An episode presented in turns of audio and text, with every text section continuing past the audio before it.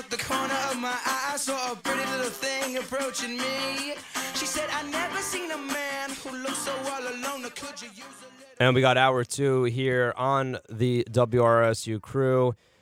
NFL training camp is uh, just about in the preseason stage, of course, about three weeks or so weeks uh, away from starting the season. Of course, uh, Chris, you've had the opportunity to look at Zach Wilson and being a Jets fan and the joint practices they've been having uh, with the Packers, and his one of his big idols is uh, Aaron Rodgers uh, too as well. So Zach Wilson, of course, you know he had about close to 70 yards in his preseason uh, debut. Um, what have you really seen from Zach Wilson as a Jets fan and the Jets going forward? And of course, you know that Carl Lawson injury is really bad news um, for the Jets. Um, of course, um, his, his, Achilles injury is, I think, one of the biggest tests for Robert Sa- for Saleh um, as well. He's going to miss the year after rupturing that Achilles. They announced on Thursday. Um, really difficult uh, as well. So that, and of course, you have Zane Lewis, also safety. He also suffered a season-ending injury. Um, he tore his patella tendon and sprained an MCL. So you have a lot of injuries with the Jets. Denzel Mims, of course, this hip injury, the receiver, and Sheldon Rankins, defensive tackle with his knees. So uh, a little bit of injured riddled and not the way that they wanted to go for the head coach's first year so far. Yeah, so I'm going to start with Carl Lawson because I think that's ultimately the you know most consequential recent development to come out of it. Because Carl Lawson, you know, they gave him a lot of money in the offseason as a free agent. He seemed to be really balling out in uh, training camp, um, and losing him for the season is a big blow. Uh, not only because he's their best pass rusher, um, but because the Jets' defense is in my opinion, the way it's currently constructed is a bit overly reliant on the pass rush because their secondary is so young. Uh, like we're going to probably be starting Bryce Hall and Bless Austin uh, at cornerback uh, this year. So you know the Jets. I mean, and, and, I'm not against those guys. I think they've got some promise. Um, I, th- I, think they might be around in some capacity in the long run, but um, you know it, when your secondary is that inexperienced, you're going to have a rough time. It's really going to be Marcus Maye uh, holding it down uh, there at the safety spot. Um, so, you know, losing Carl Lawson, it's going to make it a lot harder for that secondary to uh, really thrive and grow uh, without that additional pressure being dialed up. Uh, in terms of Zach Wilson, you know, I, am hesitant to draw broad conclusions off of one preseason game and a couple weeks of practices. I, I maintain the same opinion I have of him uh, as when I was drafted. You know, he's a guy that's mobile. He's got a great arm um, can really throw it on the run really well. Uh, I, I, think has a lot of upside. And, uh, you know, I think the Jets have, uh, on the offensive side of the ball, uh, brought in a lot of talent. You know, you talk about guys like Corey Davis at the wide receiver spot. Uh, offensive lines can have Mekhi Becton at left tackle, Alijah Vera-Tucker at left guard. Um, so if uh, those two stay healthy, I think the left side of the line is going to be much, much better. Um, and, you know, I think that the Jets are in a much better spot now than they were a year ago. And I think part of that is to Joe Douglas, part of that's to Robert Saleh. Um, and, you know, I think the roster construction is in a better spot. But uh, that injury to uh, Carl Lawson is going to be huge, not in a good way. Yeah, and Carl Lawson, I mean, that is such such a big loss for the Jets. I saw Steve Gelbs on Twitter the other day was saying how uh, Carl Lawson had been having arguably the most standout postseason, most standout training camp, excuse me, of any Jets player so far. So he had been playing really well. He was cementing himself, of course, a veteran as well. I mean, he would provide some much needed leadership on that Jets defense, which has seemed to lack leadership and sort of drive these last couple of years. But uh, like you said, Chris, th- this team is in a so much better position than they were a year ago when they struggled so mightily. There's so many weapons on that team. I think adding Corey Davis is very underrated. Davis had played really well uh, in the past, and he's going to be a good complement. And Zach Wilson as well. I know there's a little bit of uncertainty with him. I mean, coming from BYU, but the trend we've seen over these past few years is that quarterbacks who have been a little bit underrated by the media coming from smaller schools have panned out in the NFL. Of course, Carson Wentz had a really good first couple of rookie years uh, before his injury uh, coming from North Dakota State. Then you got Josh Allen coming from Wyoming and being the standout of that draft. People like Zach Wilson and Trey Lance, also a North Dakota State graduate, coming into the NFL are going to try to sort of follow that trend, but I think the Jets are in a good position entering this season to definitely improve on what was an abysmal 2020 campaign. Yeah, and you know, I'm not expecting them even before the injury. I wasn't expecting them to make the playoffs. I think if they win like five or six games and they look competitive and they look, you know, a lot more watchable uh, for the first year of the Robert Saleh era, I think I'm okay with that. Um, my expectations aren't that that high in terms of wins and losses, but I want to see them, you know, show flashes. I want to see Zach Wilson have a couple promising games, and you know, when he goes through those uh, growing pains, that he doesn't let it dwell in his mind and uh, you know, has a you know sort of has a short memory when it comes to stuff like that. Um, so you know, I just want to see them grow and you know be fun to watch. A very young team, uh, not in the easiest division. So you know, I'm not too too stressed about wins and losses. I'm more interested in you know what is the product that you're putting on the field. Dan, you said it. Two of the key words with this team are youth and growth. This is a difficult division. We know how strong the Buffalo Bills are. The Miami Dolphins are only going to get better. Of course, bringing in Jaylen Waddle in the draft, you've got Tua Tagovailoa in his second year at QB. And the New England Patriots, they made some strides. They made some good signings. Cam Newton, Mac Jones have both looked good at quarterback. Bill Belichick's going to have an interesting decision coming up. Uh, Jake, over to you. Who are some players, some teams who have impressed you so far through this first week or so of the preseason? Um, I you know, being a Giants fan, it's been really you know I think the NFC East is up for grabs. Um, obviously, I think that they're that's going to be really interesting um, as well. But the Lions are one team that kind of stands out to me. They played the Bills close in that preseason. They lost by one, uh, 16 to 15. Um, but there's a lot of uh, plays. Um, you know, there's a lot of uh, interesting plays they can do. Of course, Singletary had a good strike uh, down the field as well, and I think that uh, the Bills. I think that AFC East division is important, interesting with the Dolphins and with the uh, Bills. We can run through divisions too, which is interesting. And I think that you also, you know, the Cardinals. I think the Cardinals are going to be a team that's going to that's going to surprise a lot of uh, people in the NFC West. I think they're going to they made a lot of good moves. Um, of course, uh, Kyler Murray has been really coming into his own, and I think that he really brings that uh, that versatility um, at that quarterback position with the feet, with the quick hands. Um, AJ Green is definitely going to help him out, and of course you have DeAndre Hopkins and of course JJ Watt in the defensive front. Um, and I think that James Conner, running back, somebody who a great player um, with Pittsburgh, um, out of uh, University of Pittsburgh as well. I think that, but really, I think the Cardinals are the team that's really going to see them come full circle. And NFC West division, of course, was riddled with injuries. We saw what happened to the Seahawks. We saw what happened to the 49ers with George Kittle and with Garoppolo uh, against the at a MetLife Stadium and and the turf that they claimed that that it kind of had an effect on them um, as well. And I think that that uh, you know, and of course, um, Jamal Adams signed that big multi-year, uh, multi-million dollar deal with the Seattle Seahawks, of course, and part of that trade uh, that the Jets made recently. I think that the NFC West is going to be one of those divisions. Uh, to really keep an eye out for um, as well. But I think the NFC North is definitely one where you could see some contention against the Packers, and, and you could see the Lions try and maybe push for the wild card. And I think that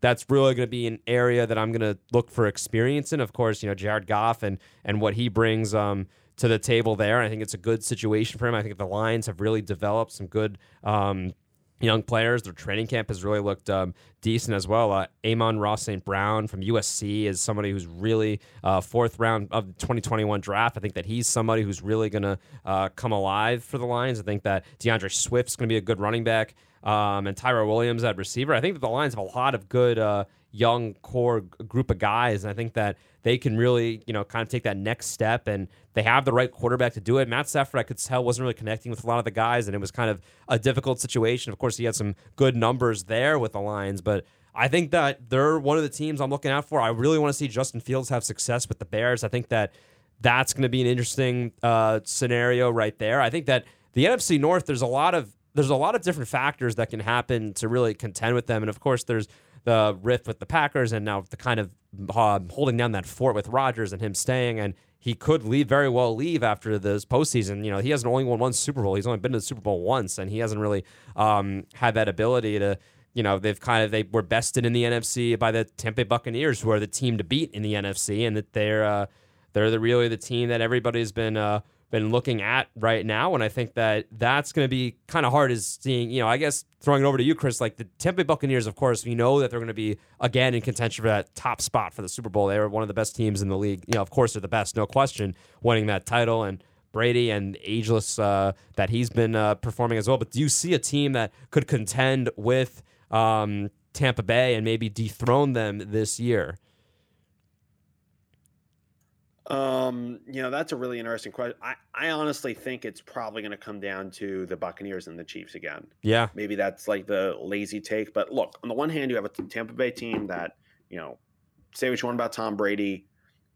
Most of that team eh, are, are guys in the prime of their career, and you got some younger stars like Vita Vea, especially on the defensive side, um, and Devin White, and and you know, I, I just think that when you return all 22 starters uh, the year after winning the Super Bowl. And keep in mind, when they changed their offense to rely on the play action more, they went on an eight game winning streak. They have not lost a game since. So you're talking about a team that finished the season ridiculously hot, returning pretty much everybody, um, has a ton of talent, has a great head coach in Bruce Arians, a great defensive coordinator in Todd Bowles. You know, I, I'm I'm sorry, I just have a hard time betting against them. Now, are there teams in the NFC that I think could beat them on a given day? Sure. I think, you know, um, look at the AFC North. Three of those teams, you can make the argument any one of them could really emerge and uh, give them a run for their money in the NFC. Or, I'm sorry, the AFC. Um, and the AFC, I think, is really going to come down to the Chiefs because, you know, I mean, as long as Patrick Mahomes is their quarterback, I have a hard time, uh, you know, betting against them. And, you know, they still have so much talent on the field themselves. So, um, really, I think it's going to come down to those two at the end of the day. I think that's our most likely matchup, and that's really saying something because we haven't had a Super Bowl rematch back to back years since I don't even know when. Yeah. I don't think that's ever happened. Yeah, it's been uh, some time, but I also think that the someone from the NFC West could also contend too. I mean, the NFC West, the NFC West is such an interesting division because there's four teams there that could be mediocre, but they could also be really good. The 49ers don't know really what's going to happen with their quarterback situation. They're getting a lot of players back from injury, but a lot of them suffered some pretty devastating season ending injuries, especially on that defense last year. So we don't really know how good they're going to be this time around. With the Rams, it's interesting. I think Matthew Stafford could be a great fit there instead of Jared Goff with a Sean McVay led offense. Honestly, I think that was a really good trade between the Lions and the Rams to kind of change the direction with their teams while both keeping competent quarterbacks, just swapping out different quarterbacks with different experience levels. But I think the Rams have the potential, but my concern for them is their running game. Of course, uh, Cam Akers is already out for the season, so they're really going to have to put things together. Matthew Stafford has never really relied on a running game, but then again, he's never really had much success in Detroit when he hasn't had many running backs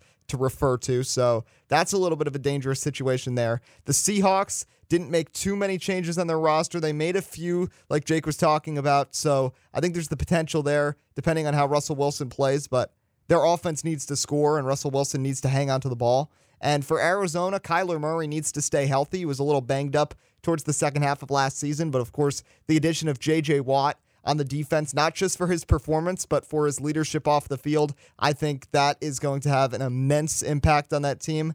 So I think all four teams in the NFC West are interesting, but personally, I still have to side with Chris here that the Bucks are easily the team to beat.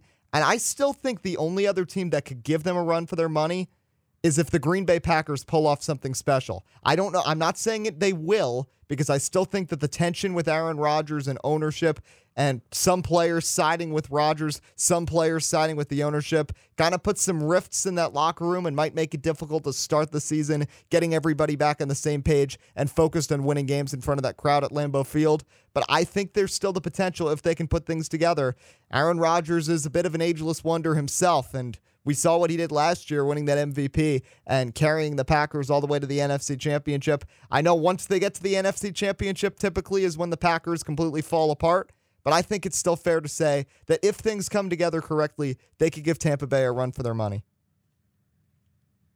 I could see that too. I think that's going to be an interesting, uh, an interesting take uh, as well. Now, now going over the AFC, I think the AFC is really um, an interesting league conference too. You got a lot of interesting teams, of course. You know, the Ravens too are trying to make that push. Trying to, de- I think the Browns are going to come away with that AFC North uh, title. Of course, you get a healthy um, Odell Beckham Jr. Of course, you hope that David Njoku, uh, the tight end, can actually kind of do something um, when he's like kind of healthy, and he has a contract that's due up uh, later as well. But um, it's this is an interesting interesting because you have a lot of young teams in the AFC too, and I think that you look at teams like the Browns and you know, of course, you know Baker Mayfield getting uh, Baker Mayfield and what he's been able to do there, um, and I think that um, he's been having. There's been a lot of critics of Baker Mayfield um, too. He always plays with an edge, and I think that. Um, and he's and he's always been very uh, quick about that because they picked up his option in the spring, so there isn't really a true urgency to get him extended immediately. But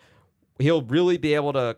This might be a good year to for him to show them. You know, he brought them to the playoffs. He can bring them back, and of course they have. Um, you know, they play the Giants this weekend, which will be interesting. Of course, it'll be Odell Beckham against them. Uh, of course, but they're uh, they, they've got an interesting schedule. The Browns, of course, they their first game, regular season games at Kansas City in September. Then they've got the Texans, they have the Bears, of course, but then you have the Chargers, the Cardinals, the Steelers, and all in within that four game week. They they they have a winnable schedule, but they have some tough teams in there. Like the Packers could be interesting. I think that first Chiefs game is really going to be setting the tone for teams like Cleveland Browns, who are going to really try and come out with a vengeance, of course, over you know the team that won the Super Bowl and a team that's a very good. Uh, team um, in that right as well. I think that the Browns have a good roster. I think that with Baker and, and Odell Beckham and of course uh, Jeremiah Owusu Koramoah, who is the college football guy they got from Notre Dame. They drafted um, in the second round. He's going to be he's an explosive linebacker. Was defensive player of the year and a unanimous All American at Notre Dame. He's somebody that really they really needed that outside linebacker help, and they got him. They also have Jadeveon Clowney, Myles Garrett. They're really they've really bolstered their defensive core, and I think their defense is a little bit is a lot better now than it was last year. They had a decent defense last year too.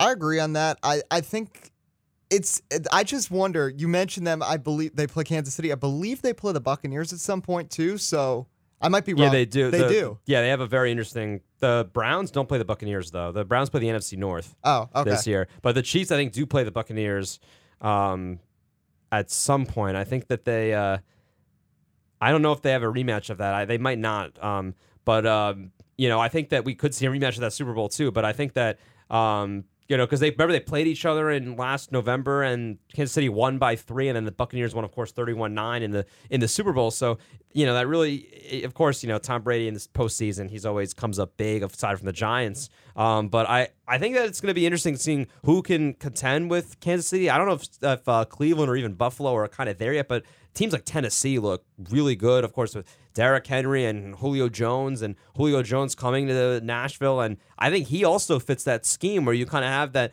perfect scheme because Tannehill wasn't really thriving in Miami. He was really struggling, and you bring him to like a new area, and everybody thought that was like a blip uh, move. Like uh, it kind of like flipped the switch getting him to Tennessee. A lot of people thought that it was going to make Tennessee even worse. Um, like they were before when they had all those uh, journeyman quarterbacks like Brian Hoyer and all those random guys that would come in and start at quarterback for them. But I think that they Tennessee is a team that could be that second, third seed in the AFC, and I think that watching them uh, progress in this year, I think it's going to be big because they're always you know really close. Uh, to the um, AFC, but they're not like those Jaguars teams that went to the conference championship, ultimately losing to New England. Um, they're not like that at all. Um, so I think that Tennessee is here to stay too, and I think that they're going to be an interesting team to look out for.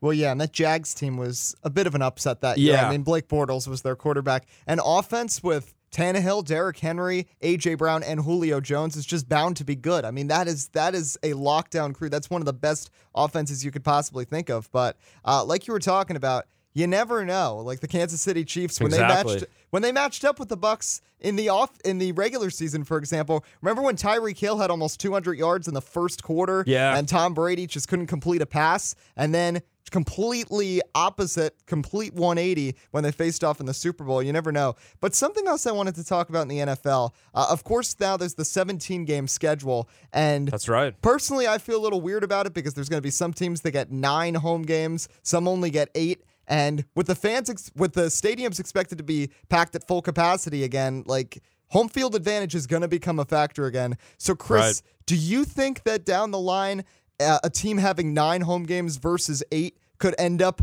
helping them get a playoff spot over a team that has fewer home games? I mean, it might a little bit. Um, you know, I don't think that, you know, I, I don't know. I, I just don't think that in the NFL, home field advantage means as much as it does in, you know, some other sports. Um, I, I'm, I'm, I'm kind of not sure how I feel about this 17 game format. One, it's going to make the we- records weird because you're going to have an 11 and 6 team or a Right. 10 and 17, and it's just going to bother me. I know it shouldn't matter, but it does. It, it really does. um, so, so that's the first thing. Um, as I sit here waiting to watch the 4 and the 13 Jets, um, you know, I, I think that, you know, it's it's tough. I'm not sure how it's going to affect it, to be honest. Um, you know, I think that one mistake they made was, um, you know, with the 17th game being a crossover AFC NFC, I think they could have tried to get more cross divisional rivalries in. Yeah. For instance, if you're going to have an extra, you know, if an AFC East team is going to have an extra uh, game against an NFC team, why aren't the Jets playing the Giants in a, game that actually matters every year instead of, you know, like a World Cup once every four years? Like, you know, I, I think that would be really cool. It would actually get somewhat of a rivalry going between those teams. You know, it's just, I never understood it. And of course, you know, you could say the same thing for like, you know, the Chargers and the Rams too playing at SoFi Stadium in the same stadium. It's it, you kind of want to. I think that makes a lot of sense because you know in the NBA, of course, that always works out in the NHL and and the MLB. You know, the Yankees and Mets they always play each other. The Orioles and the Nationals always play each other. And I um I would want to see that when the NFL. And I think that there's definitely you know room to do that now with that 17 game schedule. Of course, with you know, 18 weeks, including the bye. So it, it's going to be really weird because it's it's not an even number. It's not going to be eight and eight or nine and seven. It's going to be like nine and eight and ten and seven, which is really weird. Um, and something that is interesting, um, interesting move by Goodell and what the commissioner's done. Um, and and they've been talking about that for a couple of years now. And uh, and of course that's going to be interesting, including also you know the NFL Euro, the London uh, game uh, as well. But um, I I, th- I don't know how I feel about it either. I think that it could it could obviously offers some home field advantage, just like it is for um like in ho- in postseason, like for hockey, for example, it's it's everything. Home field advantage is everything, but it doesn't really necessarily mean much just because they have a longer season um in terms of that. But for football, I could see that you know having an effect. Of course, home field advantage postseason is huge. Um, you know when you can get it. Um, when you get that that record and you get don't you're not a wild card team and you're able to get home field that's so and win the division that's always a big thing. Um, but I think that it, could in, in some instances if it's if it's like Pittsburgh and Cleveland or Pittsburgh is playing Baltimore and they're fighting for that like first wild card spot or second wild card spot, and one of them is home. Of course, absolutely, that's going to be an advantage right there. If it's one of those kind of caliber games where it's you know win and you get in, or, or you're playing a division rival or something, and I think that that could really be something that we could see maybe down the line, and I would hope so. I mean, Jets Giants like week seven, week eighteen would be great. I mean, that would be that would end of December. That would be perfect just to you know, kind of that would be great. Just have those kind of teams play, or like Baltimore, Washington. I, I think that would be a really interesting way for the NFL to go. Um, but I, I don't I don't know how I feel about it. It's going to take a lot of a, a little bit of an adjustment just because I'm you know you're so used to seeing the perfect eight and eight split, the eight home games, the eight road games. Um, but you know it's going to be really weird that some teams are going to have nine home games, some are going to have um, eight as well. So it's it's going to be a really interesting transition to see that as an NFL fan. Yeah, and I, I think it's I think that's a good idea though. With for example the rivalry matchups between the AFC and the NFC, take advantage of that. You mentioned Major League Baseball mirror something like that. There are matchups in baseball that you won't see that you see once every three years between the AL and the NL. Yet you have the Subway Series, you have the Dodgers and Angels, Orioles, Nationals, Cubs, White Sox. Those happen every year, and Yeah. the MLB finds a way to get that on the schedule. And those games tend to get a lot of intrigue, and I think football could do that. The Giants and Jets could develop quite the rivalry. The Rams and the Chargers have a good rivalry, and if they end up play it, playing in Week 18 games for playoff positioning, I think that would be a fantastic way for the NFL to make use of that 17th game. Yeah, I- think that that's a really that's an interesting uh, point um, as well.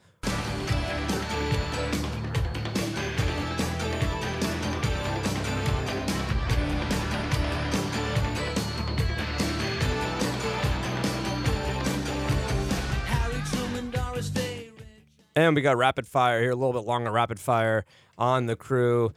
And Chris just mentioned this earlier, um, but the University of Hawaii is not allowing uh, spectators in football um, for games. Chris, uh, do you have any more information on that? Chris, are you there? Oh well, he might be uh, away. But um, Eddie, I'm looking at it now, and it, and it's looking like that they're going to be really uh, they're not going to be allowed to have fans. They're one thing they're Division One, and they're with cases rising. They're going to open football and volleyball season without fans. They're um, they will not be allowed to start the season, and the decision also applies to both indoor sports um, as well and outdoor um, as well. So it said that the city and county of Honolulu officials have notified school leadership that um, citing a surge in coronavirus case counts and the strain COVID 19 is putting on local hospitals will be the second straight year they're playing at home without fan support, at least to start the year um, as well. And the school officials have also uh, operated a ticket refund policy um, too. So, what do you really make of this? That we, you know, we kind of this is, I think, one of the first known schools to really kind of just put a limit capacity and not restrict fans at all it's disappointing, and we've seen, for example, with the Las Las Vegas Raiders, they limited it to vaccinated patrons only. Uh, I was thinking maybe Hawaii would do something like that. I'm curious uh, what their actual like education policy is, if they're just completely online with their classes potentially, or if they're just being really stringent with COVID. Something else I've noticed, uh, I've been watching the Little League World Series a little bit. The Hawaii team is actually the only one that most of the players are wearing masks on the field on while the they're field. playing. Yes. Wow. First baseman and third baseman both had masks on. I believe the catcher did under his catcher's mask as well. That's of course not mandated by little league standards, but they're doing that. So I think that's sort of a thing with Hawaii. They're trying to be really careful with COVID, um, especially since they're an isolated area with the islands, and if somebody comes there, a COVID outbreak can spread very quickly in Hawaii since it's pretty densely populated, especially in Maui and Honolulu. So uh, I understand them uh, trying to ride on the air of caution, but it's you'd think maybe they'd consider limiting it to vaccinated fans, just like we saw with the Las Vegas Raiders, which could pan out for them. I guess they kind of didn't want any drama with that and just simply decided to not have any fans, but it's got to be disappointing for those Hawaii football players that had to spend all of last year, like everybody else, without fans. Thought this fall they were finally going to be playing in front of that home crowd, uh, in the in front of the Rainbow Warriors faithful, and they're not getting it. So it's got to be disappointing, and it'll be interesting to see now if any other teams end up following suit here as we enter the college football season in just two weeks. Yeah, I, I find that completely crazy. I'm I'm sorry, I find that completely crazy. Yeah. Just, let let's think about this for a second. Hawaii, hang on, let me get the numbers up here.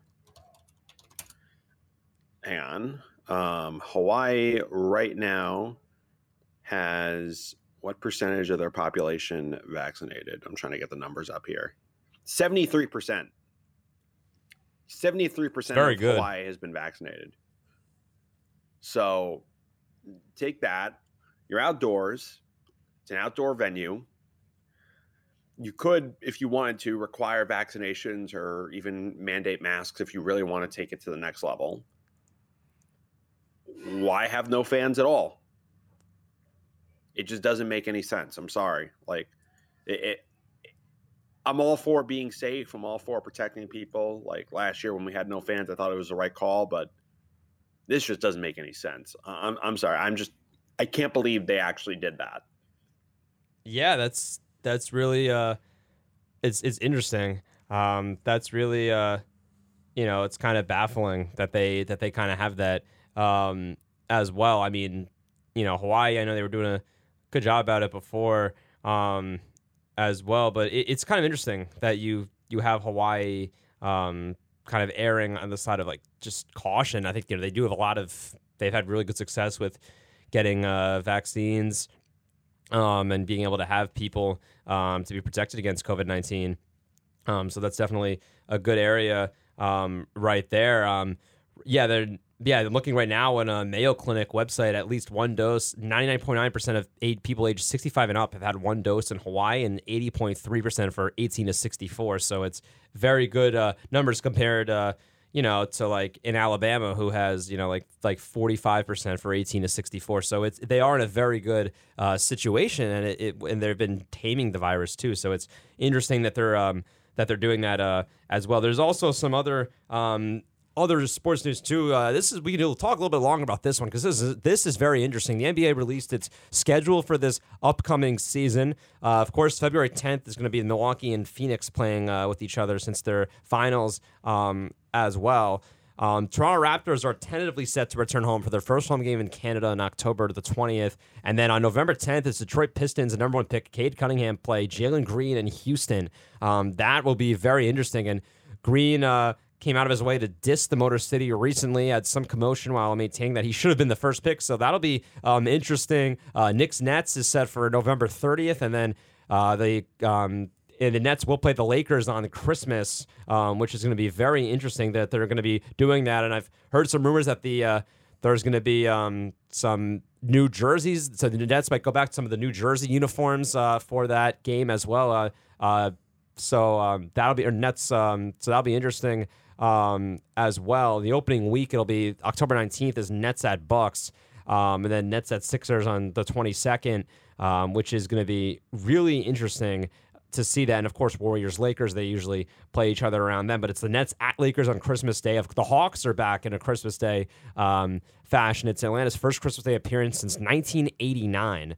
Um, they're going to be at the Garden for the Knicks, and then the Celtics are playing the Bucks. The Warriors Suns could be interesting, and Mavs Jazz. Mavericks are basically always play um, as well. So that's the uh, that's the Nets like big uh, big season uh, right there, and the Christmas Day is going to be interesting, and and that's there's uh, some good games right there. It'll be Nets Lakers is probably the marquee matchup there to see if it's Durant Harden and Westbrook um, going at it. Those former three team uh, the teammates, of course, Durant Harden versus Russell, uh, LeBron, and Carmelo Anthony. So there's there's a lot of interesting games on the NBA slate.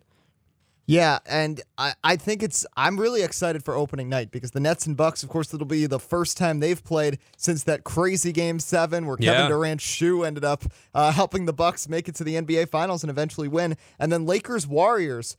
A lot of people think Golden State is going to be back on the rise entering Right. this season. Younger team, Younger yeah. team, Klay Thompson, hopefully back on the court. Of course, Steph Curry, uh, even though he's getting older, he's still making threes, making plays. Had a near MVP per- performance last season. Uh, Draymond Green, James Wiseman, they've got a pretty talented roster. Uh, and they could potentially make another splash with a trade maybe before the season begins. But I think those two matchups could be fun. Something that I think is really interesting is taking a look at the Christmas schedule and the opening week together because Yeah. there is one key team that you do not see on there, and that's the Los Angeles Clippers. Right. With Kawhi Leonard, Paul George. I know they've had some disappointments, but this team did just make it to the Western Conference Finals for the first time in franchise history, and they're not making it onto Christmas Day. I don't know who they'd necessarily replace. I mean, the Dallas Mavericks and the Utah Jazz, of course, Donovan Mitchell, Luka Doncic, both uh, are pretty high attractions, and a lot of people would want to see that. Knicks and Hawks, I think, is a pretty good game because, of course, there was a lot of bad blood with Trae Young at the Garden in that first round series. But seeing the Clippers kind of falling out of favor, the NBA was so excited two years ago when the Lakers and Clippers had both suddenly become super teams, it seemed at the same time. But the Clippers seem to be falling out of favor on the national stage as other Western Conference teams are on the rise, like the Suns and Jazz, who don't have a ton of superstars but have a lot of great young talent. And of course, the Golden State Warriors coming back from all their injuries. Just a bit of a surprise to not see the Clippers in the schedule for opening night or a Christmas game. Schmied, are we going to that Knicks Nets game on November 30th? I would love to, but that's my mom's 50th birthday. So that's we're like doing like a big Oh. thing in the city. Like I would love to go, but it's gotcha. I didn't realize it was that day. I don't know. I think a Knicks Nets game would be a pretty big thing for her birthday. Well, No- maybe I can swing out of the New York City thing. I can just take a train, the one train over to Brooklyn. Okay, okay, all right. Happy 50th birthday to Mrs. S. Um, yeah. Well, that, that that caught me off guard. I, I thought we were going to set up an easy uh, WRSU outing, but look at Schmied always being busy. But Chris, what are some of the other you know potential like the Nets like Bucks? I think too like you know kind of forecasting a little bit for that game, the Nets Bucks. Um, you think that that's going to be kind of like a a grinded out kind of game that the Nets are really going to try and solidify their place in the uh, in the NBA? Is that like is that like a big statement game they can start off with the season? Yeah, I think if I'm being completely honest, I just don't get too excited about regular season NBA. At the end of the day, like the playoffs are what really matters. It's just it's just so hard to get excited. But yeah, I would say Nets Bucks would probably be up there. I think whenever the Nets play the Sixers, that's going to be a big event. Uh, Nets Knicks is always special just because it's you know it feels like it's a budding rivalry. And now both teams are good. Um, so that adds another level of a dimension to it. So, yeah. Yeah, I think it's going to be interesting to see uh, how that works out. Um, as well. Also, big news, of course, the Big Ten, Pac 12, and ACC are expected to announce an alliance in, uh, could be early as next 10, 7 to 10 days um, as well. There's issues surrounding the governments remain at the forefront of conversations because comes as after Texas and Oklahoma are going to be joining uh, the SEC in a three and three years um, as well. The trio is reportedly hopeful of aligning to delay the expansion of the college football playoff format. That's one of the things that the CFB subgroup consisting of Big 12 Commissioner Bob Bowlesby and SEC Commissioner George Sankey, among others, um, and, and Mountain West Commissioner Craig Thompson, are submitted a proposal to expand to a 12 team model in June. Um, so athletic directors are reportedly concerned after that subgroup to not approach representatives from their three leagues about potential um, expansion um, as well. So what do you guys make of this? Because this has been in the works for a little bit now, and it looks like it's going to reach fruition. Well, I think we're really heading towards a lot of chaos here in these next couple of years with the move of Texas and Oklahoma, which really honestly came out of nowhere that they were moving to the SEC and the Big 12 now losing their two anchor teams is really going to split that conference apart. Unfortunate for them and for some of the teams that might not be able to get out of there. It kind of reminds me of the Big East's fall on the football stage about eight to 10 years ago, where Rutgers was fortunate enough to find an opportunity to play in the Big Ten. But there were some other pretty established, successful schools like Cincinnati who could absolutely compete in a Power Five conference that just weren't able to get out of the Big East and end up being absorbed into the American Athletic Conference. So it's going to be interesting to see what happens with the Big 12 teams. But these three conferences coming together, it's not just, I don't think it's just about delaying the uh, expansion of the college football playoffs. I think that's one of the goals, but I think they're also a little bit concerned about the SEC with their expansion. And I think the Big Ten and the ACC are especially trying to get the Pac 12 under wraps because there were some reports. Uh, there was no nothing really about the validity or the truth necessarily about these, but there were rumors swirling that the SEC's next move was to try to get some teams from the Pac 12 to try to become the first ever really full on national conference, not just regional, full on national. If they tried to get someone like USC or UCLA, I didn't necessarily see that happening. But if the SEC did that, it would really harm some of the other conferences like the Big Ten and the ACC. And for an expanded college football playoff season uh, system, you'd end up with the same issue that many of the critics have now that there's just not many opportunities for smaller schools to get in because if the SEC became just full of powerhouse programs, sure, you expand it to maybe 10, 12 teams in the playoff, but like eight of them then are SEC teams. So I think there's a lot of drama that's still going to unfold here. It's an interesting move for the Big Ten to try to partner with the ACC and the Pac 12 because they're going to end up being three of the four power conferences standing. But I'm really interested to see what's going to happen. But Chris, I kind of want to take it to you um, because the Big Ten, we saw the SEC now make this move, bringing in Texas and Oklahoma. Do you see the Big Ten down the line, or the ACC for that matter, trying to grab some other Power Five schools to try to keep pace with the SEC? I think it really depends on what this uh, alliance that we're hearing about ends up being. Uh, if it's just like a scheduling thing, I think in the long run, um, we're going to see some sort of expansion, uh, probably for the Big Ten. I don't know so much about the ACC, but I think the Big Ten, the Pac 12 would be most likely, whether it be like some sort of a merger or both conferences taking on a couple teams. Um, I, I, think there's a couple different ways they could go. Um, but I, I want to sort of hold off and see what this alliance ends up being. Because if it's something more like that, if it's like, I don't even know, maybe like some sort of revenue sharing agreement. Don't even ask me, you know, how the details of that would work because, um, frankly, I'm not smart enough to get into the business side of it. But, um, you know, I'm kind of interested to see what ends up there. I think that could really be a turning point in where this all goes. Yeah, I think it's going to be really um, interesting. Um, as well. In other college football news, Texas A&M is on probation for recruitment violations, and head coach Buzz Williams has been suspended for two regular season uh, games as well. So it's really uh, interesting right now. The uh, was the university after he university and the division of committee on uh, in, infractions agreed that they violated uh, multiple recruiting rules um, under his leadership um, where he observed a prospect participating this is for in an open gym during an unofficial visit and later conducted two 45 minute tryouts with a prospect during which he provided coaching instruction.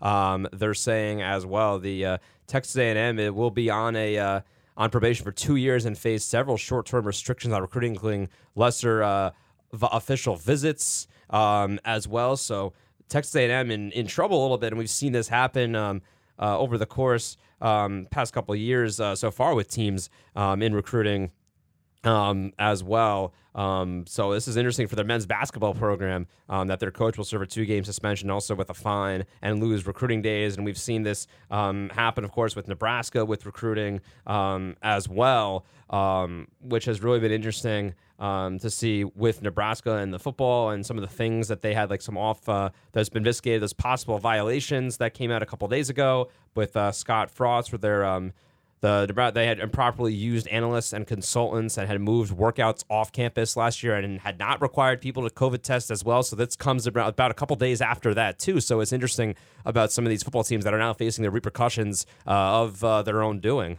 Yeah, and the Nebraska situation is pretty massive, and the fact that uh, there were rumors that Scott Frost had been holding practices that were unregulated, kind of unknown, and kind of in hidden areas when the COVID pandemic was kind of on the campus either. Not yeah. on any, just like in open fields, they would say too. Yeah, just com- just completely going against a lot of rules, and you really wonder if this is the only team that's done this. And we've seen kind of where you go through trends in college sports where you see several teams handed sanctions at one time. We see two teams now for different reasons, Nebraska and Texas A&M, one with football, one with men's basketball. You wonder what else might be coming and you wonder what other teams potentially violated COVID protocols in prep preparation for the 2020 fall season, especially for football. It's going to be interesting to see what else comes out of this, but the Nebraska one and that Texas A&M one with Buzz Williams getting suspended for the first couple games of the season, and more importantly, Texas A&M now on probation for two years and having limits on recruiting. Uh, it, it, can really uh, turn the tide for these programs. And Texas A&M, who have had a rising men's basketball yeah. program, with the SEC kind of changing with how terrible Kentucky was last season and kind of the high-ranking SEC basketball teams sort of changing uh, the reins over these past couple of years. Uh, disappointing for Texas A&M, but uh, both of these definitely justified penalties.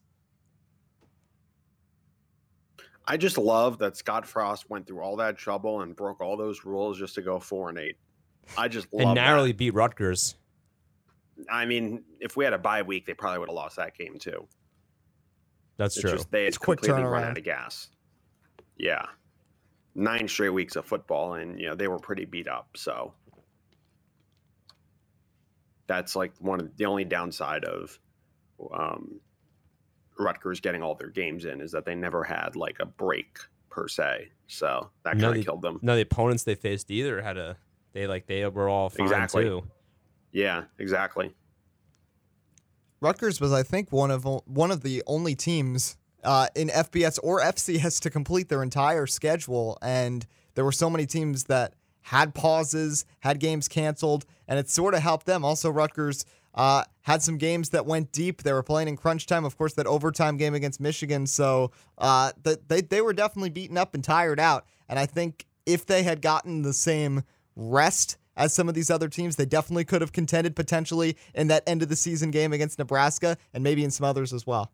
Yeah, I, I definitely could see that um, as well. Another big thing uh, in New York news is that Rangers goaltender Henrik Lundqvist announced his retirement today. He's been was uh, after spending 15 years with the Rangers. Uh, he was forced to sit out this past season when he had signed a one-year deal with the Capitals after un- undergoing surgery to repair a heart condition. He's 39 years old and was did not receive medical clearance to play, but he um, he was told the inflammation would take a long time to correct his medication, and he said he, he might not be out of the woods yet, but it would be another year until he'd be 100%, and he didn't want to risk it. The uh, Swedish goaltender, of course, is, you know, he's had more, accumulated the records of broken Mike Richter's record, the Rangers uh, star uh, franchise goalie before him. He's going to have his jersey up in the rafters along with Richter and uh, Leetch and, and Messier up there as well um, this upcoming um, year. Five time NHL All Star, five time nominee for the Vezina. He won it once. He got a gold medal at the Olympics with Sweden in 06 and a silver in 2014. He never won a cup, but he led the Rangers to that run. And they lost the Kings in 2014, just two years uh, before the Devils, um, two years after the Devils had lost to the Kings in the uh, finals as well. He's the sixth winningest goalie in NHL history with amassing 459 wins, uh, all with the Rangers. So you know, Chris, we're Devils fans, but it's it's the King. You know, in New York, he's uh, he's getting the uh, recognition and the uh, and the ceremony that he will deserve at the Garden this year. Yeah, I mean, you know, at the end of the day, like I remember I have so many good memories of those Devils Rangers games and, you know, Henrik Lundqvist was a big part of those Ranger teams. So, um, you know, seeing him retire, he had a heck of a career. Um, you know, wish him the best. And you know, he's someone that, you know, fans of of hockey in this area, whether they be Ranger fans or not Ranger fans, um, I think uh, Henrik Lundqvist is going to be one of those big names that people are always going to talk about when it comes to the Rangers. Yeah, yeah, definitely. It's definitely uh, something um, right there. The um, also the NCAA is moving toward immediate expansion of signing class limit. They're nearing an expansion of the 25 person signing limit as a way for football players to replace players they've lost to the football coaches replace players they've lost to the transfer portal. The NCAA uh, football oversight committee is working on a proposal that would change the signing limit uh, this cycle as a one-year waiver until permanent policy is put in place. Under the reported proposal, schools would be able to sign 25 players to the recruiting class and get an additional roster spot for players who transfer out. So schools were reportedly not gain sponsored player dismissed from the team, pushed out by coaches, or who entered the NFL draft. So they have a limit of 85 scholarship players for a football team. So this could be interesting. Coaches have been advocating for roster relief after that extra year, that blanket waiver of the NCAA of due to the COVID nineteen pandemic and pandemic, and with the rise of uh, attrition associated with trans, trans uh, transfer portal, it's going to be interesting now. So. Uh, kind of interesting now. They could add some of these, you know, new guys to the roster, and they could, you know, you see a little bit of basketball with the early enrollees like Oskar Palmquist with Rutgers and Jaden Jones, who uh, who uh, went up in his uh, decision to play out of Dallas and played a little bit of um, some minutes this past season. Yeah, you know, like it's it's unique just these past couple of years because we've seen it and I've even I've even seen it for example uh, of course like covering high school uh, as a high schooler um, with so many schools where you've seen athletes that are trying to make the move or also those like Governor Murphy in New Jersey created that exemption where you could sort of redshirt a high school year and then still play yeah. another year past your graduation in terms of eligibility, which was an interesting move. But uh, t- turning it back towards the college discussion, like we've seen how many athletes have been entering the transfer portal. Of course, Rutgers got a couple for themselves, but we also saw Myles Johnson, for example, leaving the team on a transfer. So, uh, and of course, with football, there's so many players that want to be able to participate this year. You've got such a flood of rosters, probably tons of walk ons at Rutgers and on so many other programs as well. People who were disappointed that in 2020 maybe only had six games, maybe had even less because of injury or uh, quarantine or whatever. So many people want that opportunity to step onto the field. So, providing some roster relief, I think, could be really essential to coaches across across multiple sports in the NCAA this fall.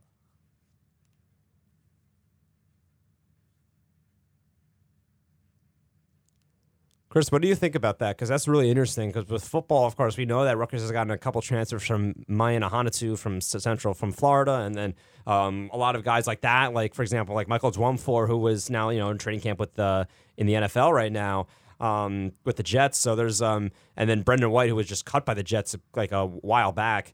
Um, so there's like a lot of guys who have been able to do that in some roster spots that have freed up too. But there's also you know they could there is like an influx of rosters too. Yeah, I think you know we're seeing so much roster turnover nowadays, uh, and with the transfer portal, that's only going to continue. Um, so for coaches, it's going to become not just you know recruiting high school players and convincing them to come to your program, but also convincing the players you already have to stay. Um, I think that's going to be a delicate balancing act. I don't think we've really fully seen um, the full impact of what that's going to do to the landscape, but you know, could help teams rebuild a lot quicker for sure. Yeah, I think that's that's uh, one of the ways to uh, really summing up um, as well. In the NFL, just an hour ago, Larry Fitzgerald um, said that he doesn't have the urge to play right now. He was asked about his playing future, um, and he currently had no desire to play. He said, To be honest with you, I just don't have the urge to play right now, he said, according to Ian Rapoport of NFL Network. Uh, I don't know how I'll feel in September, October, November, moving forward, but I just today, I just don't have the urge, and I think I have to be respectful of that. Um, that's what he said so far. His future is one of the biggest mysteries this offseason. Cardinals head coach Kliff Kingsbury um, said he left the ball on Fitzgerald's court when the team arrived for training camp, noting that the club had plans uh, for his return or his retirement um, as well. Of course, um, they bolstered the position this offseason with AJ Green at the wide receiver. They also got drafted uh, Rondale Moore um, in the second round um, as well. Um, so out of Purdue, so it, it's an interesting situation with uh, Fitzgerald, whose production took a hit during last year's campaign with a smaller role. He has 54 receptions, 409 yards, and one touchdown all season. Were all career lows. Yeah, it's and I mean Larry Fitzgerald is a once in a generation player and he's been so loyal to Arizona and it's nice that they gave him the opportunity to kind of choose for himself and they do have a backup plan. It's not like this Cardinals team is suddenly going to be derailed because he's not out there. He's an important leader, but for example, drafting Rondale Moore, who is one of the most unique talents coming out of the draft, uh, and adding AJ Green, who hopefully in a new environment can finally stay healthy. But they also have a running game. They also have a great quarterback in Kyler Murray who can adapt to whoever he's throwing the ball to. So uh, I don't really think it's really going to affect them too much. Would love to see Larry Fitzgerald back out on the field as he continues to rise the all time ranks amongst the best wide receivers in NFL history. But, uh, you know, I, I think he's going to, even if he plays at all, it's going to be in a very limited role. And I don't think we'd see him out there all 16 games. Maybe he'd come back towards the end of the season for a postseason push. He's the kind of guy that I could sort of see do something like Marshawn Lynch did. Remember uh, when he went back to the Seattle Seahawks and played a little bit in some clutch games at the end of the season, years after his final time there. If he has the motivation to get back on the football field, of course, I can never see him playing somewhere other than in Arizona. I could see him trying something like that and maybe coming back and being a little bit of an asset for this team towards the end of the year. We talked about earlier how competitive that NFC West is. If the Cardinals are contending week, week 16, week 17 for the division title, I could see someone like Larry Fitz coming back in, even if he hasn't played much during the season, and trying to help the Cardinals move to the playoffs.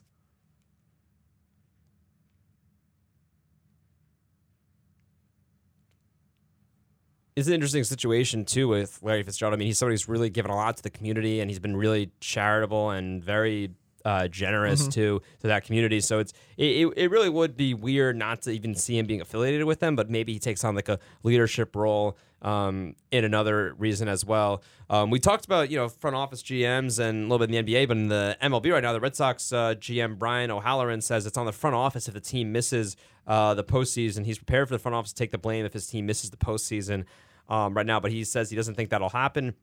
They entered the trade deadline in first place in the AL East, but they've fallen since they've since fallen six and a half games back of the Rays for the top position. They have an eleven a six and eleven record in August. They've been really quiet, relatively quiet at the quiet at the deadline. They've acquired Kyle Schwarber and of course former Met Hansel Robles relievers and Austin Davis on July 30th, but they hadn't really excelled uh, as well. There's some of their stiffest competitions for a playoff spot have really got some bigger upgrades. Of course, the Rays, the Yankees, the A's, and even the Blue Jays um, as well. So, where do you really see the Red Sox going right now in the MLB? Well, first of all, I, I think they're coming back to earth and where they were sort of expected to be this season. I personally didn't see them entering the season being top of the AL East, being better than the Tampa Bay Rays being better than the Yankees. I think they've sort of settled into where they should be. It's a disappointing fall, and you might have, and I, I sort of thought they would have done a little more at the trade deadline, especially since they do have a lot of young talent on that roster. Of course, they got a lot when they made that Mookie Betts trade. They got a lot of young prospects in that deal, and they do have a pretty strong farm system. It was a little bit of a surprise that they didn't make a move, especially seeing Tampa Bay bring in Nelson Cruz. The Yankees, of course, bring in the Italian bats of Anthony Rizzo and Joey Gallo, but I, I don't I don't know exactly who you pin this on. I mean, the offense has been struggling. Their rotation, which had surprisingly performed well through the first three months of the year, despite being considered one of the lower uh, ranked rotations across the American League. Uh, they they've started to falter now. I think they're sort of settling into what this team truly is. I don't really know if you blame it necessarily on the uh, front office, but I will say, and Chris, I think you could agree with me here, they could have certainly done more at the deadline. And by not doing that, it has allowed both the Yankees and the Rays to assert their dominance.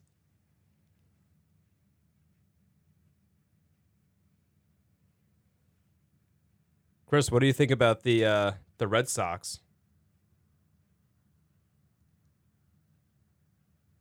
Chris, are you there?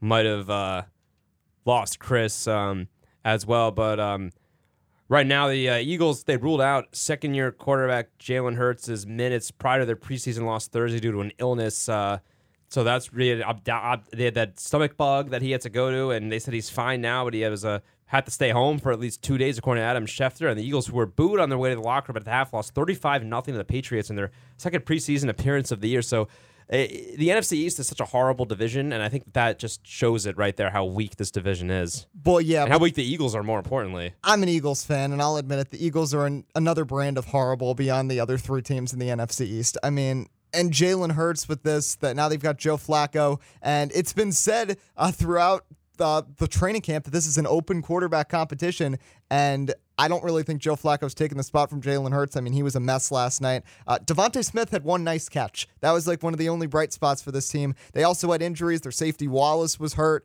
uh, and we know how the Eagles' secondary has just been depleted week in and week out uh, for these past couple of years.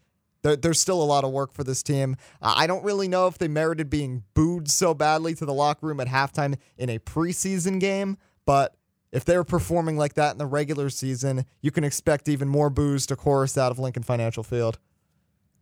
Yeah, I think it's an interesting situation that the that the Eagles uh, are in too. Um, I think the Eagles are going to be, you know, one of those teams that are going to be, um, how should I put this? Like taking obviously taking a big step back. They're not like a top contender um, of anything as well, but I think what you really look at is with the Patriots right now is that Cam Newton was um, was kind of coming into his own. He passed for 103 yards in that postseason game and a touchdown, and then Mac Jones threw for 146 yards um, out of Bama. And uh, Newton kind of has this grasp on the starting spot, and he he took most of the first team uh, snaps. Of course, he was the MVP in 2015, and of course, when he brought Carolina to the Super Bowl, they lost to uh, you know they lost uh, in that one to the Broncos. Um, but he was um, he was eight of nine. His only completion was a dropped pass, and he was signed to replace Brady, and and he's kind of coming into his own a little bit. So the Patriots are kind of in a weird situation right now where he, he kind of fits that scheme. It's obviously a completely different new playbook, completely different new schemes than since with Tom Brady and his deep ball and his